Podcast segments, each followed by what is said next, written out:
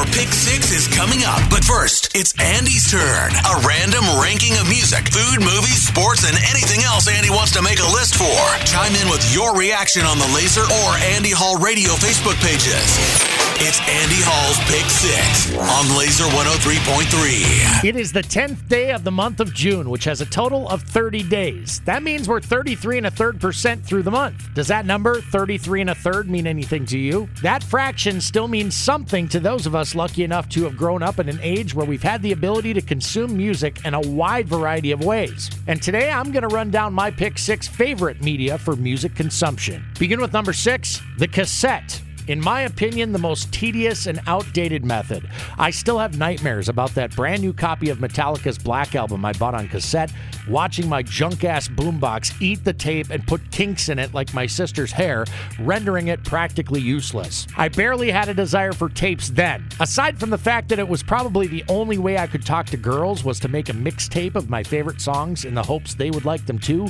But now, in the day and age of digital playlists and whatnot, good riddance. Number five, digital, which includes all streaming platforms, downloading, the library on your smart devices, and satellite feeds. And why has this industry exploded like it has over the past 15, 20 years? Volume, convenience, variety, discovery. There are a number of reasons, but I think the biggest is the fact that a collection of music, which used to take up immense amounts of physical space, is now available in the palm of your hand. People like easy more than they care about things like sound quality which is one of the reasons this isn't higher on my list, but there's no doubt it belongs. Number four, reel to reel. My dad had one of these, and though I never fully grasped the concept of feeding tape through the machine itself, I was a kid and there was an unwritten rule in our house that dad's stereo stuff was not to be touched without supervision.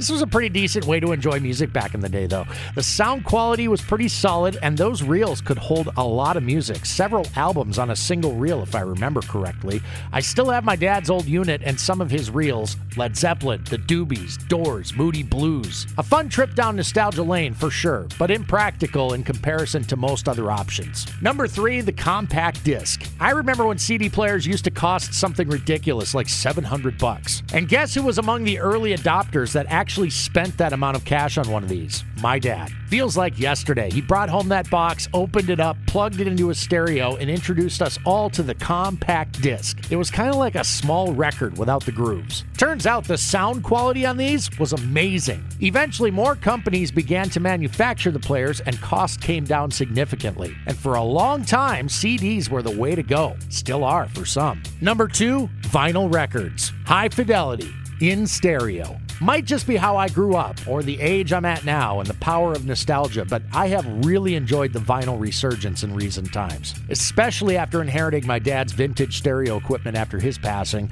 getting it cleaned up and repaired by my friends at Skylabs in Valley Junction. I own a piece of history that sounds incredible. The process of choosing a record, putting it on the turntable, laying the needle down, and consuming music the way I did most of the time as a kid just feels right. Only wish new vinyl weren't so damn pricey. At the top of my list, the clear cut number one is, of course, radio. Duh. Not only was this the very first way I learned to consume music as a child, it has continued to give me hours and hours of entertainment, escapism, and companionship. All of those things, even after becoming a part of the radio fraternity of hosts over 20 years ago. The medium will always hold a special place in my heart, and this career has afforded me some really incredible opportunities. Things that I will cherish for the rest of my days. It's definitely not just a paycheck for me. Radio is life. And thank you, as always, for giving me some of your time. I know how valuable it is, and I never take that for granted. You're the best. That was Andy Hall's Pick Six. Looking for your thoughts and opinions on the Lazer or Andy Hall Radio Facebook pages. Stay tuned. Your Pick Six is coming at the top of the hour on Lazer 103.3.